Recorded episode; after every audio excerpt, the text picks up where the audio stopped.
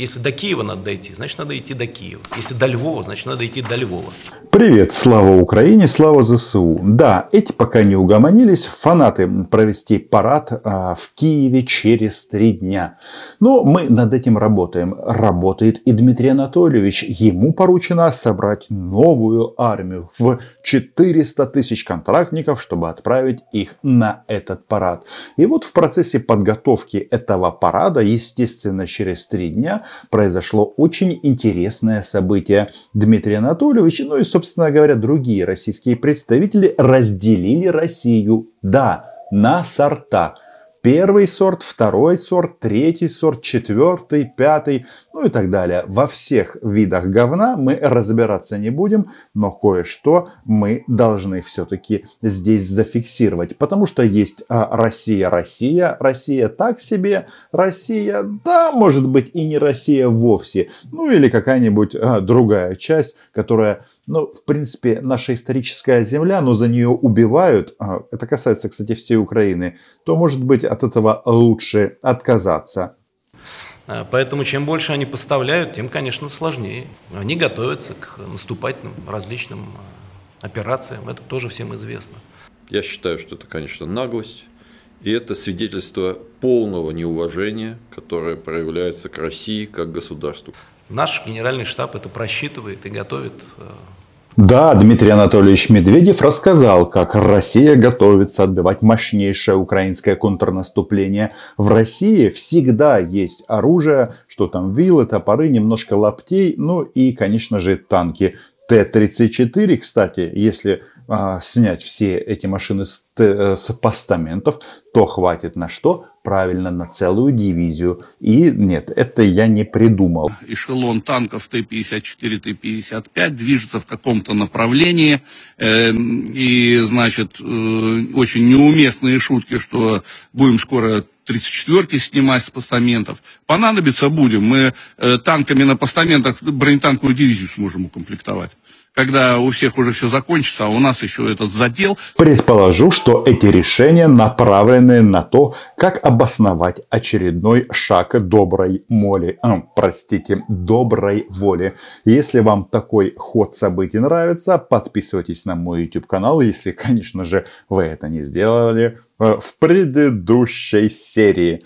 Здесь у нас всегда интересно. Так, Значит, разберемся с сортами, сортами России. Свои решения. Если говорить о каких-то э, серьезных вещах, которые связаны с попыткой отвоевать Крым там, и так далее. Ну, я уже об этом и говорил, и писал, ну, можно к этому и не возвращаться. И вот здесь начинается деление на сорта. Потому что почему-то как-то эти товарищи сильно зациклены на Крыме. Хотя, казалось бы, есть и другие российские регионы. Допустим, если у них есть вот эта вот а, стратегия ядерного сдерживания, то она должна распространяться на территории всей страны.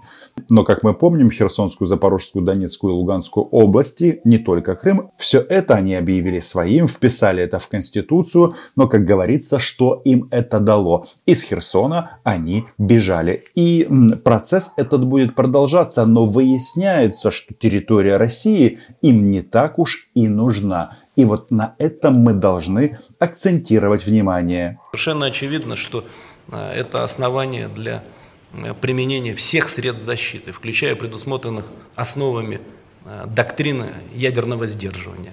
Это называется опять грозить всему миру ядерной бомбой. К этому многие привыкли, это уже немножечко начинает э, нервировать. А, кто-то а, считает, что пора с медведем кончать. Но вот если проанализировать то, что говорят они, это все очень э, укладывается в реакцию человека. Ну, вы же знаете, отрицание, вы на нас не нападете, потом гнев, мы сожгем всех и вся. Ну, в смысле, россияне отправятся в рай. Далее, торг. И вот сейчас, внимание, мы как раз на этой стадии. Он торгуется. Мол, Херсон так себе, это такая себе Россия, ну, как новая, старая да зачем к черту подробности, а вот Крым наш. Но а, в рамках торга тут же могут быть предложены и другие районы а, и области Российской Федерации, например, Белгородская, Воронежская, Смоленская, ну и, конечно же, дискуссия по поводу Кубани не закончена. Далее, после торга, у них наступит депрессия. Депрессия после вывода войск из Крыма, ну а далее принятие. А потом, потом мы возьмем секундомеры и засечем 100-110 лет, когда первый россиянин снова сможет приехать в Крым а, с туристическими целями. Естественно, ему нужно будет сдать экзамен на слово «поляныця». Когда а, использование любых видов вооружения грозит а, существованию самого государства. А попытка отколоть часть государства означает, что это посягательство на существование самого государства. Кто-то может объяснить, почему а, Крым угрожает существованию российского государства, а Воронеж нет? Большая загадка. На нее ответа так никто и не нашел. Но если мы сейчас а, у, у, уявимо, представим вот эту вот опцию по поводу использования ядерного оружия, то этому товарищу кое-кто хочет кое-что сказать. Они знакомы, да, вместе находятся в одном дурдоме. Но вот радиация сказать ничего нельзя. С ней невозможно договориться. Ее никаким образом не поставишь под контроль. Ну, мы-то знаем, мы прошли все вместе, кстати говоря, трагедию Чернобыля. Мы-то еще знаем и о трагедии Фукусимы. И мы знаем, как и первая и вторая трагедии, практически до сих пор отзываются страшными последствиями.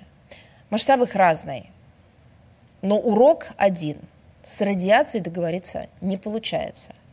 Возможно, в российских мозгах у них происходит такое, знаете, закупоривание. И они, когда размышляют или разгоняют тему про радиацию от использования а, объединенного урана в украинских а, танках, а, украинизированных, да, из Великобритании, Великобритании Challenger 2, то а, тем самым распространяется радиация но, блин, скорее всего, если речь идет о радиации, то нет исключительно вот этой скрепной российской радиации, которая не распространяется на российские регионы. Или кто-то сомневается, а Дмитрий Анатольевич не сомневается. Поэтому делайте выводы сами. Здесь э, совершенно очевидно есть основания для применения любого оружия. Абсолютно любого. И я надеюсь, это понимают наши друзья за океаном. Все все понимают, и поэтому поставки оружия и боеприпасов Украине с каждым днем увеличиваются. Да, мир готовится изгнать российского медведя обратно в Российскую Федерацию. Ну или то, что от нее останется. А, нет, это вопрос не наш. Это а, вопрос к китайским друзьям. А, вчера Оля Скобеева так терлась, так подставляла свою спину китайским братьям, что э, их почему-то это не, не удивило, не заинтересовало. Оля расстроена, и Дмитрий Анатольевич тоже. Это такая новая нормальность. В отсутствие нормальности придумают нормальность новую.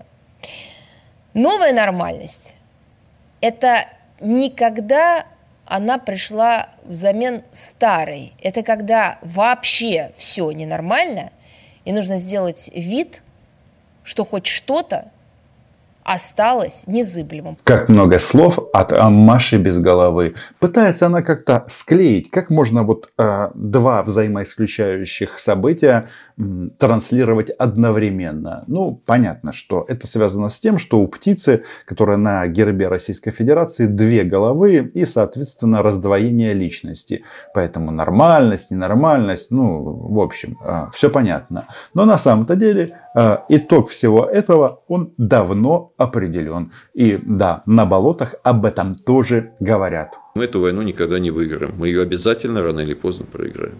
Подписывайтесь на мой YouTube канал. Вместе называем здесь вещи своими именами. Пишите в комментариях, как вам идея этих российских нацистов по поводу распространения радиации. Но мне иногда кажется, что у них там просто эта радиация частенько так фонит, что съела мозг. Вот был мозг и не стало его. Вся планета будет заниматься лечением российского нацизма. Ну что ж, пройдем этот путь достойно. Україна була, є і буде. До зустрічі!